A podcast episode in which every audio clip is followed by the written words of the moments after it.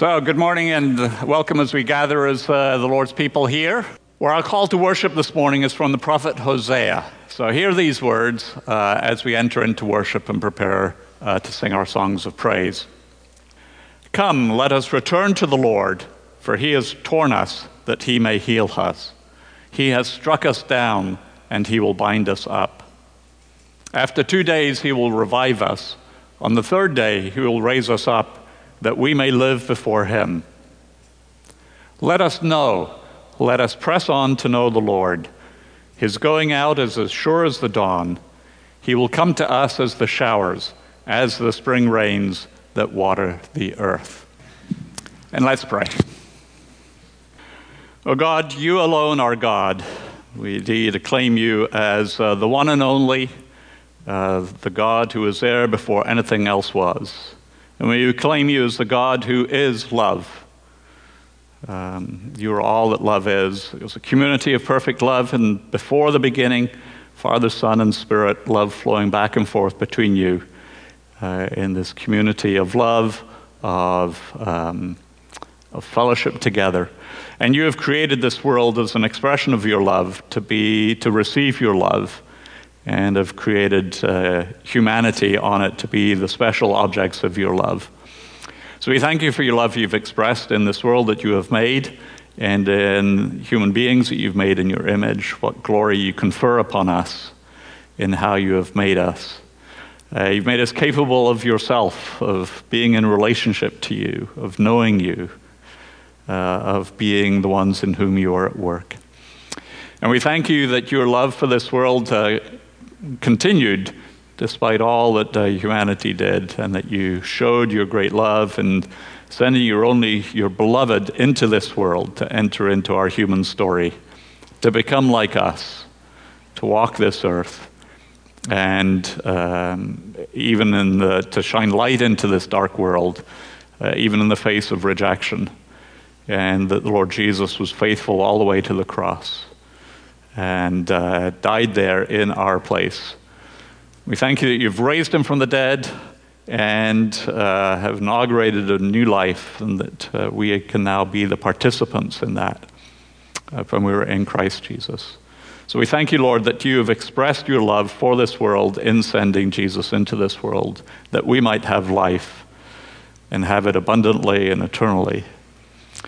And we thank you that you've brought us into a new community of love with one another and with you as the church of Jesus Christ, and uh, in which we love one another and care for one another as a family of brothers and sisters together.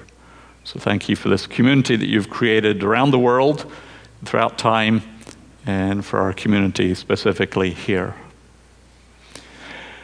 Uh, yet, Lord, as we look around the world, there is so much that is not right, and uh, our hearts continue to ache for Ukraine as it continues to endure this uh, tremendous battering from Russia. And uh, pray that you would sustain that people.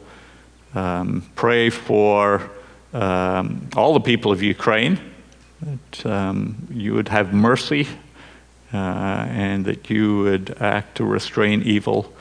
Pray particularly for uh, all the Christians there. There's a strong church in Ukraine that you would sustain them, enable them in the face of such great evil to continue to have hope and to do good, and that your word would spread, your love would spread. And pray for all those around the world who are seeking to minister into that terrible, terrible situation. Um, that, uh, that good would ultimately come of this. And Father, we um, pray for all the, uh, the refugees that are uh, scattering throughout uh, Europe and the world who have lost everything, that uh, they would uh, find comfort and hope and love expressed by many who are reaching out to them. We pray for refugees who are landing in our own midst. I think particularly of the Afghan refugees arriving here uh, in the Bay Area in California in abundance, and for those who are reaching out to them. And uh, you have brought so much of the world here, and may they find life uh, as they um, live here and make a new home. Father, we thank you uh, for the life that we have uh, in Christ. We thank you for uh, forgiveness of sins. We thank you for the prospect of life eternal. We thank you the life that you give us now. And help us so to love you and to love one another that we might flourish. Father, we thank you for all your good gifts to us and the life you give us in Jesus Christ. Amen. So I hear the word of the Lord. Don't let foreigners who can commit themselves to the Lord say, The Lord will never let me be part of his people. For this is what the Lord says I will also bless the foreigners who commit themselves to the Lord, who serve him and love his name, who worship him and do not desecrate the Sabbath day of rest, and who hold fast to my covenant. I will bring them to my holy mountain of Jerusalem and will fill them with joy in my house of prayer. I will accept their burnt offerings and sacrifices because my temple will be called a house of prayer for all nations. For the sovereign Lord who brings back the outcasts of Israel says, I will bring others too, besides my people Israel. A wonderful word, the word of the Lord. Well, good morning, everyone. Let's pray together as we come to God's scripture. Almighty Father, whose will it is to restore all things in your beloved Son, the King of all, govern the hearts and minds of those in authority to bring the families of the nations, divided and torn apart by the ravages of sin, to be subject to your just and gentle rule, who lives forever in the unity of the Holy Spirit, for God now and forevermore. Amen. Well, Jesus taught his disciples to pray Our Father, who art in heaven, hallowed be your name. Your kingdom come, your will be done on earth as it is in heaven. Well, for the last several weeks, Bernard Bell has given us the broad sweep of God's kingdom in heaven through Daniel's apocalyptic visions, ravenous beasts, destructive empires that rise and fall under God's sovereign hand. God's timing was impeccable. As Bernard's masterful teaching gave us a heavenly perspective to process the demonic destruction and horror of Vladimir Putin's has inflicted on the people of Ukraine. Each week I found myself coming to church grieving and disoriented from the week's events. But through the scriptures, I was strangely comforted and anchored in the Lord who is sovereign, just, and good. I'm not sure I know anybody that could have pulled off what Bernard did. God bless him. And for the next four weeks, we'll turn our attention to the book of Ruth, examining how God's kingdom comes to earth in an age of moral deterioration political disaster, civil war that characterized the book of Judges. Judges spells out in gruesome details the evil that is unleashed when every man does what is right in his own eyes.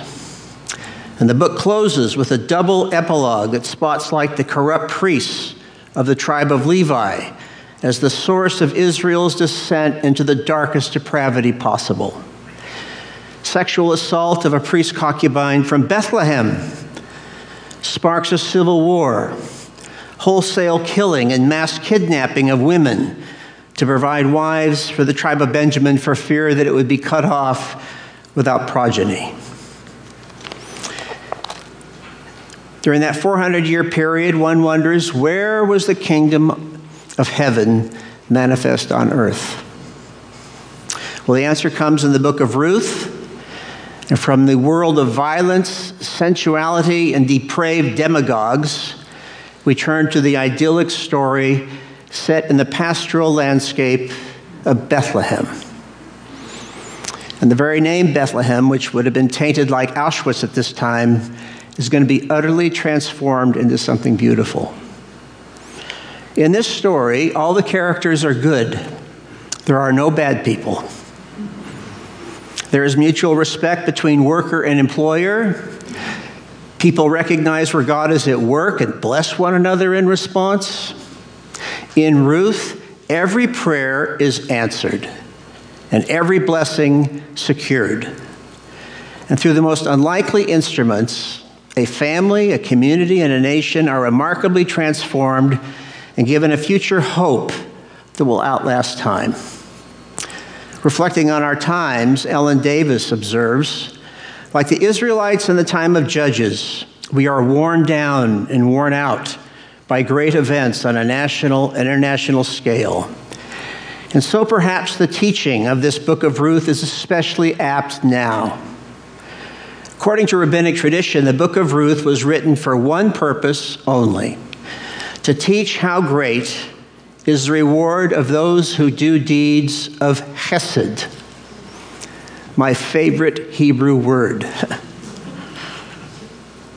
it takes 17 English words to cover the range of this beautiful word. Hesed demonstrates how human relationships characterized by mutual faithfulness sow seeds of hope in the midst of desperate situations. The exact opposite trajectory of the book of Judges. So, what is Hesed? Well, it gets translated loving kindness, but that doesn't do it, or loyal love, or enduring love. Walt Bruce Waltke says, unfailing love to the helpless. It is based on a covenant relationship expressive of a deep, abiding loyalty and commitment between parties. It's the very thing that builds communities together. Hesed is motivated by compassion for the helpless whose lives are in dire straits and are not able to help themselves. So, what's needed is just not some whim or request, it's life and death. It is a voluntary act of extraordinary mercy or generosity, going beyond the call of duty. No sanction can really force it. And it demonstrates the incalculable risk and joy of a covenant relationship. Micah sums it up as the very heart of spirituality when he says, What does the Lord require of you? But to do justice, love Hesed, and walk humbly before your God. Well, what the Torah and the prophets command, the book of Ruth is going to demonstrate in living color. So I get four weeks to tell you how beautiful this word is. And my prayer is that you'll be captivated by Hesed. You'll be thrilled by it, and it will possess you to experience a love that brings heaven to earth in the most darkest of circumstances. So, if we turn to chapter one, the chapter has three main parts. In the first part, the narrator recounts a family's migration to Moab in face of a famine. In the second and the longest section, on the road back to Bethlehem, we have three very passionate exchanges of dialogue that forge the meaning of covenantal love and family bonds in very tense and intimate conversations.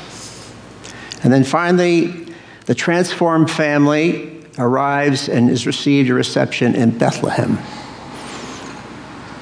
So, verse 1 In the days when the judges ruled, there was a famine in the land. And a man of Bethlehem in Judah went to sojourn in the country of Moab.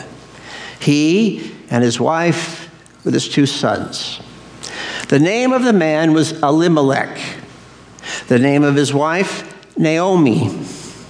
And the names of his two sons were Machlon and Chilion. They were Ephrathites from Bethlehem in Judah. And they went to the country of Moab and remained there. Well, during the bloody and dark days when the warlords ruled, the Lord of hosts disciplined his people by sending oppressors who plundered their grain and by drought that withered their grain. And when Ruth opens, that's what we have is a famine from a drought in Bethlehem and a man migrates with his family across the Jordan to the high plains of Moab, which ironically seems more promising than the promised land. And it's also ironic because Bethlehem means the house of bread. So in the house of bread, there's no bread. And Elimelech, whose name means my God is king, which is ironic because my God is king is seeking bread outside the land of promise and in Moab of all places. The names of her sons, Machlon and, Mil- and Chilion, which mean sterile and spent, also hint at an ominous reversal in their fortunes. And Naomi's name, My Pleasantness, strikes a very dissonant key in this situation. Ellen Davis, who I found to be one of the best commentators on this book, along with two other women. I figure if you're going to study a book about women, you might as well go to the best. So you go to women authors. They've been phenomenal. She writes Living as sojourners in Moab, a place that from an Israelite perspective was definitely on the wrong side of the tracks, that is, the wrong side of the Jordan, the Israelites told an unflattering story that the Moabites were descended from the incestuous union of Lot and his daughter, which followed the destruction of Sodom and Gomorrah. In more recent memory, on the verge of entering the promised land, the Israelites whored after Moabite women and made sacrifices to their god, Baal Peor, with disastrous consequences. In short, to the ancient Israelite mind, Moab represented the quintessential acts of perversion and godlessness. Well, in verse 1, we're told that Elimelech had intended for his family to just sojourn there temporarily as refugees. But in verse 2, we discover that they were there, meaning they were settled, having left behind all their ancestral ties as Ephrathites. Verse 3 but Elimelech, the husband of Naomi, died, and she was left with her two sons. And they took for themselves wives, Moabites. And the name of one was Orpah, and the name of the other Ruth. They lived there about 10 years, and both Machlon and Chilion died, so that the woman was left without her two sons and her husband. In Elimelech's search for life, Moab became a graveyard of death. In five short verses, death wipes all the men off the stage without one verse of dialogue. Naomi's husband dies, leaving her alone on foreign soil with her two boys. When the boys grow up, they take Moabite wives, an act expressly forbidden in the Torah. And after 10 years of childless marriages, they died like their father, leaving Naomi desperately alone. This is a family history under a curse. The deaths of Machlon and Chilion bereaved Naomi of her children, wiped out her life's work as a woman, and brought the curtain down with a merciless thud on the future. When they buried Naomi's sons, they were essentially burying Naomi too. Now, these three surviving widows, especially Naomi, are left in desperate need of chesed, unfailing love to the helpless. The daughters can remarry, they can have sons, but Naomi represents herself as too old to have a son. Moreover, without an heir, Elimelech's household will lose its inheritance and social immortality in Israel. Well, somehow, in the midst of all this, word reaches Naomi that God has come to the aid of his people and given them food. The famine in Bethlehem was over by God's providential hand. Verse 6. Then she arose, she and her daughters in law, and returned from the fields of Moab. For she had heard in the fields of Moab that the Lord had visited his people and given them bread. So she set out from the place where she was with her two daughters in law, and they went on the way to return to the land of Judah. Well, until now, Naomi has been portrayed passively. She was left. But now, ignited by the news of God's Hesed, she becomes the subject of a series of active verbs that have a similar impact on her daughters in law. Notice, she arose, she turned back, she went out, and they walked. Return is found 12 times. It's the theme word of the chapter, along with go or, and walk, which occurs 10 times. So this is a journey of family restoration. Although Naomi may be despairing, she nonetheless boldly undertakes the journey that will ultimately restore her joy. But as soon as they set out on the road, she seems to have second thoughts about all three returning. Verse 8. Naomi said to her daughters in law, Go, return each one of you to her mother's house. May the Lord deal kindly, that's the word hesed, show hesed with you as you have dealt with the dead and with me. The Lord grant that you may find rest, each of you, in the house of your husband. Now, this is the first spoken dialogue in the book.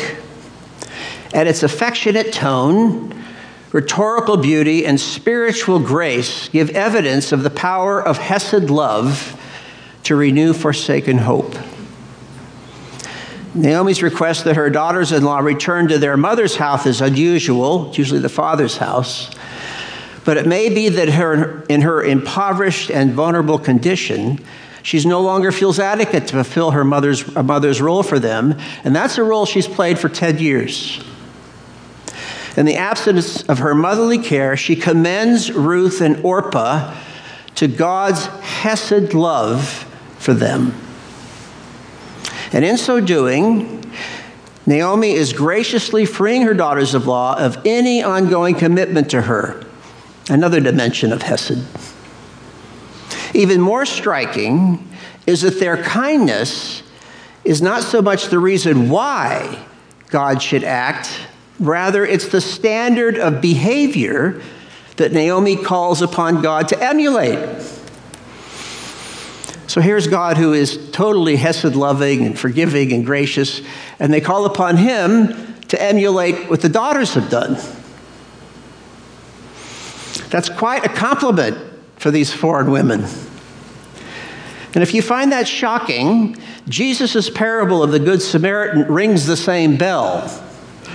That is, those outside the circle of faith, even our enemies, may be better examples of Hesed love than those within. You ever find that discovery? I think if you look at some cultures in the Middle East, Muslim cultures, they have a lot more Hesed in their families than we do in America. We can learn a lot from other cultures. Now, we're not told what these acts of kindness were, but if you consider what Hesed means, unfailing love for the helpless who are in dire circumstances, I suspect that Ruth welcomed Naomi into her home after she became a widow and cared for her needs for 10 years. The bond was further strengthened when Ruth suffered the same fate as her mother in law, and she became a widow. Well, after commending them to the Lord's Hesed love, Naomi petitions God that her daughters in law would find rest and security in the context of a new marriage. That word rest is theologically dense. it means a sense of deep belonging and security, the unshakable assurance that a person or people feel in the presence of God even when enemies threaten. That's rest. Verse 9 Then she kissed them, and they lifted up their voices and wept, and they said to her, No, we will return with you to your people. Now, Naomi had sealed her prayer with the thought that this would be a parting kiss, but I suspect she was not prepared for the depth of tears that flowed and the young widow's insistence on returning to Bethlehem with their mother in law rather than returning to their own mothers in Moab. Verse 11. But Naomi said, Turn back, my daughters. Why will you go with me? Have I yet sons in my womb that they may become your husbands? Turn back, my daughters. Go your way, for I'm too old to have a husband. If I should say I have hope, Even if I should have a husband this night and should bear sons, would you therefore wait until they're grown? Would you therefore refrain from marrying? Now, one can see from the dialogue that as the stakes become higher and the emotions get more intense, the women are drawing closer. Three times, Naomi names them my daughters, not daughters in law, which makes the thought of separation even more painful. So Naomi counters her daughters in law's suggestion with a powerful reminder that she's in absolutely no position to provide husbands that she believes are essential for their well being as her daughters. Under Israelite law, when a man a married man died childless, it was his brother or a relative was expected to marry the widow and use their seed to preserve the deceased relative's name and inheritance. And at her age, that possibility is out of the question. It's impossible. And to put an end to this discussion, Naomi gives voice to how she really feels, blaming God in shocking terms for all that has transpired against her.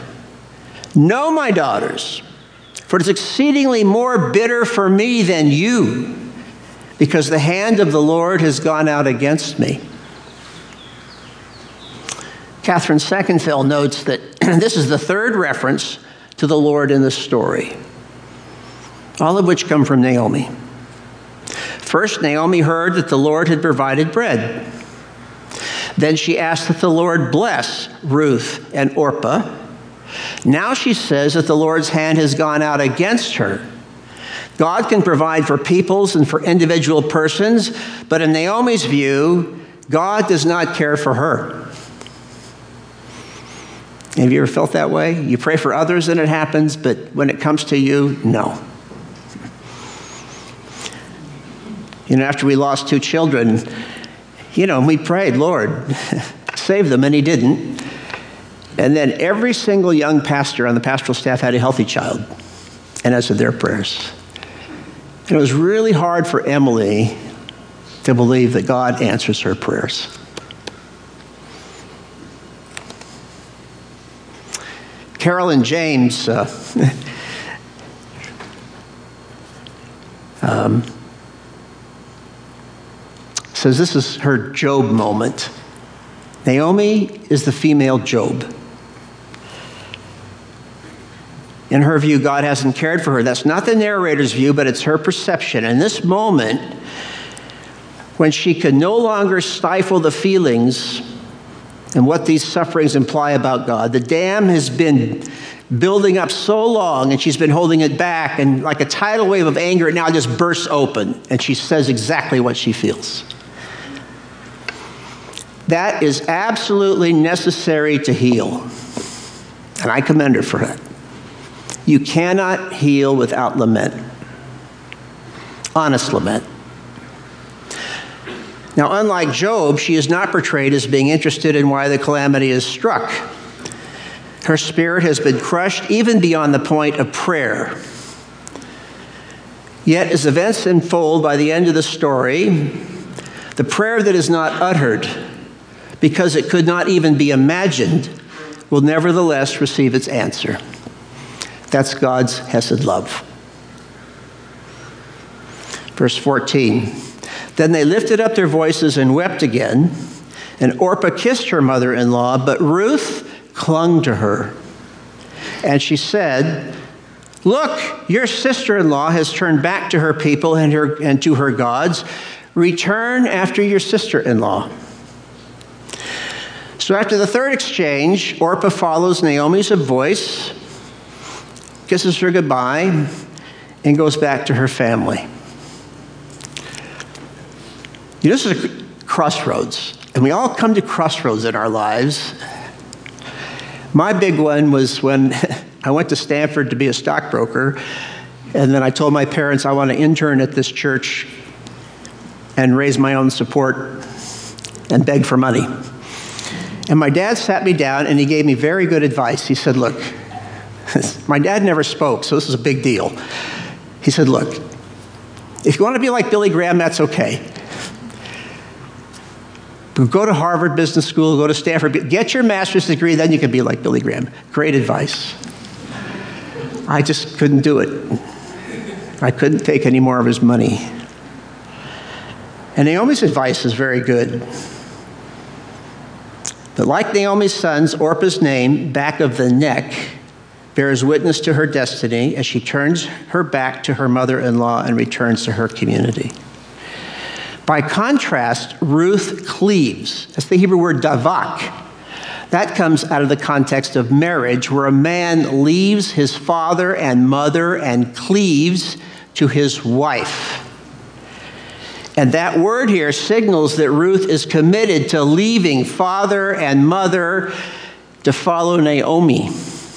Ruth clung to her. I don't know if that's ever happened to you, but sometimes when people do that with you, it gets a, a little bit, you feel uncomfortable because it's not reciprocated. So Naomi avoids addressing its significance by turning, Ruth's, by turning Ruth's attention to her sister in law, Orpah, and with a touch of peer pressure, exhorts her to follow her example. Realizing that the issue of family and marriage didn't make any impact on Ruth, she addresses the issue of religion and community. Orpah returned to her people, You're a Moabite, and to her gods. Now, that was a mistake on her part.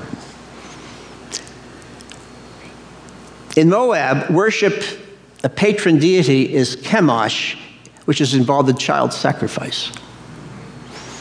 Those words were the match that set a fire ablaze in Ruth's soul, bringing the issue into razor sharp focus. This choice is not about geography, marriage, family loyalty, it's about God.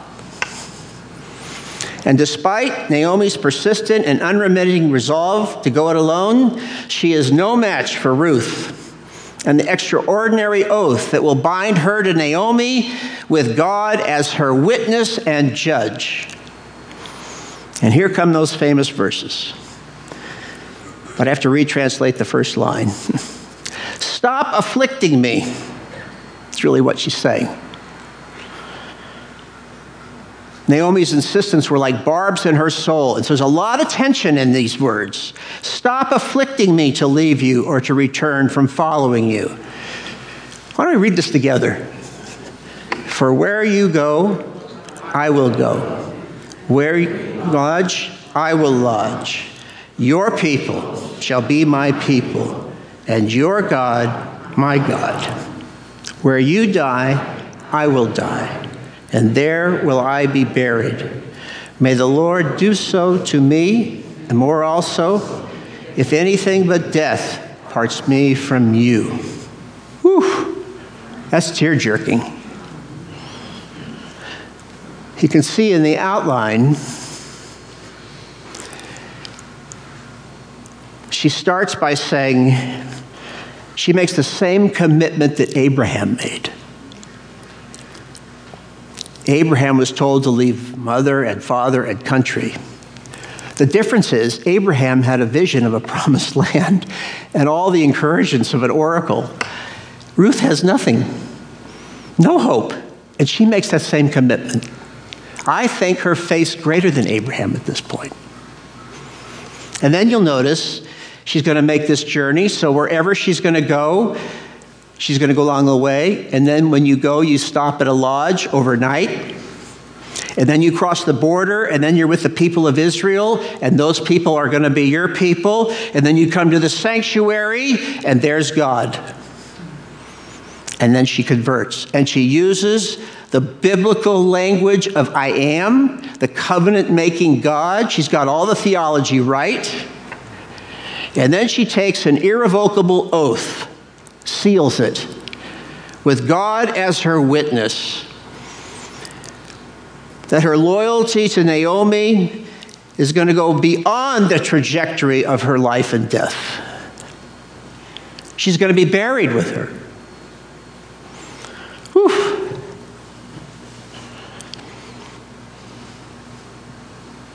So, facing the same realities that Orpah, Ruth, just by faith, throws herself through the veil of sight and clings to Naomi. So, what would you have done? You know, often when you come to the Gospels, Jesus asks people to follow him and, well, let me bury my mother first, or let me buy this field. In the last half of these Gospels, Jesus says, um, if you want to follow me, you're going to the cross.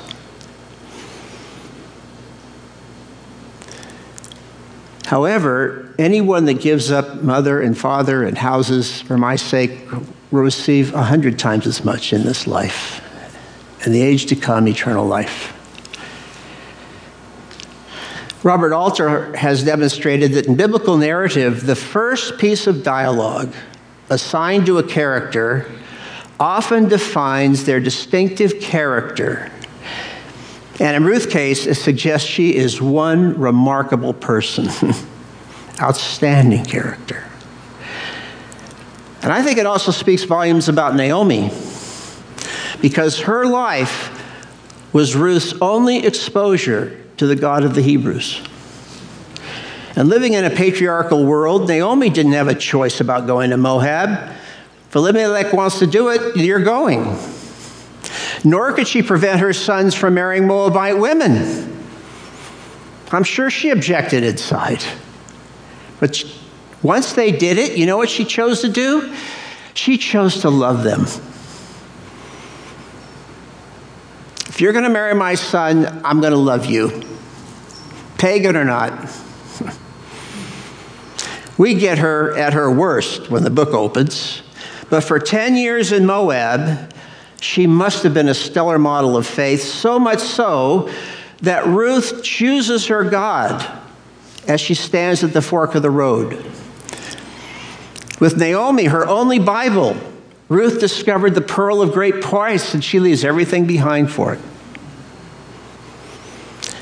Verse 18. And when Naomi saw that she was determined to go with her, she said no more. The Hebrew really says she shut up.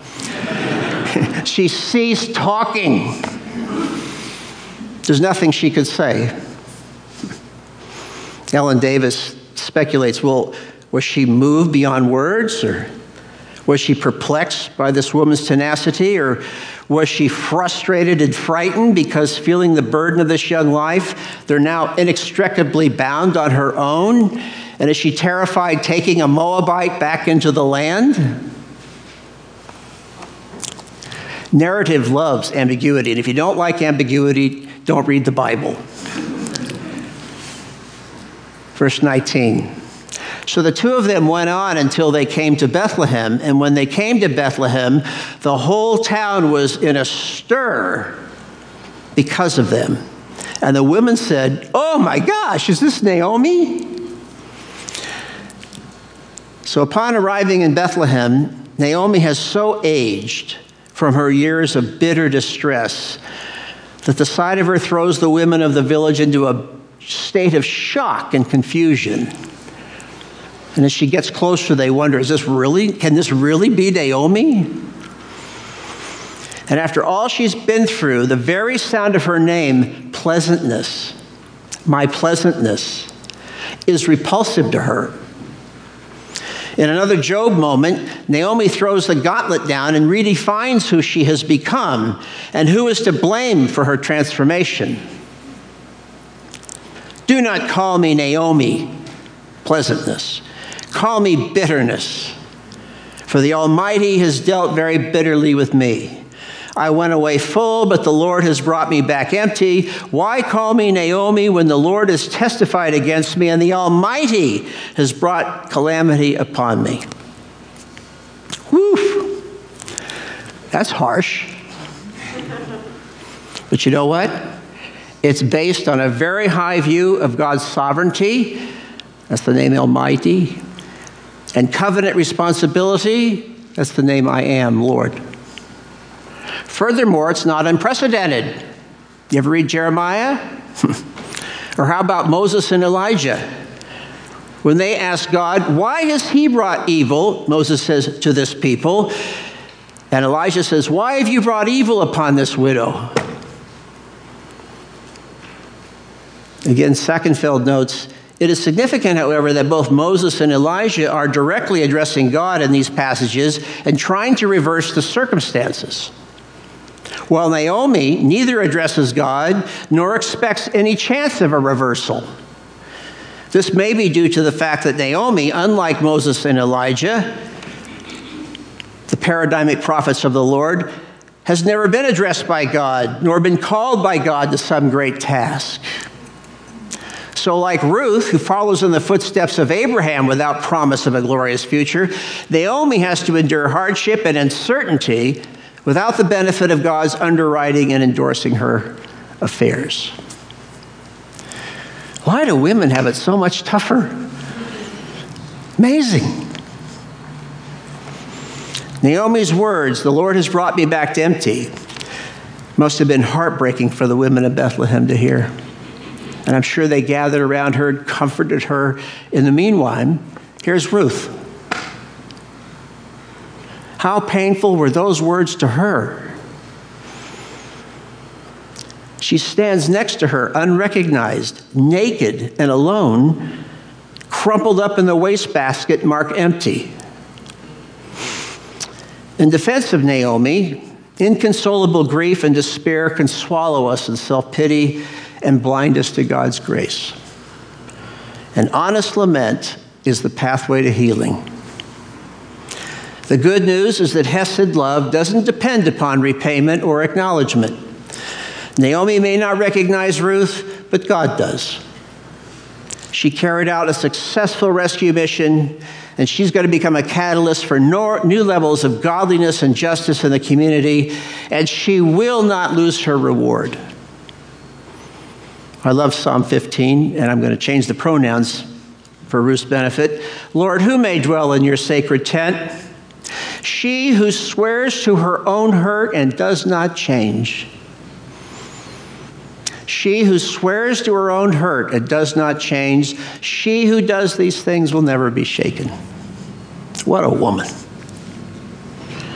So Naomi returned, and Ruth the Moabite, her daughter in law, with her, who returned from the country of Moab. And they came to Bethlehem at the beginning of the barley harvest. So the beginning of the barley harvest confirms the word Naomi heard in Moab that the Lord remembered his people and gave them bread, and it foreshadows Ruth's destined fertility. So, my friends, where is the kingdom found on earth? in an age of moral deterioration, political disaster, violent war. Well, for Israel, it came in a most unlikely place, Moab. Through the lives of two widows caught up in God's Hesed love.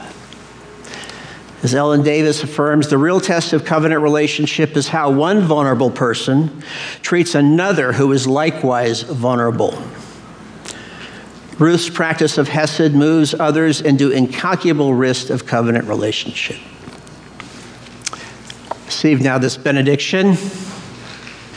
May the grace of Christ, which daily renews us, and the love of God, which enables us to love all, and the fellowship of the Holy Spirit that unites us in one body, make us eager to obey the will of God, to show Hesed love to all we meet.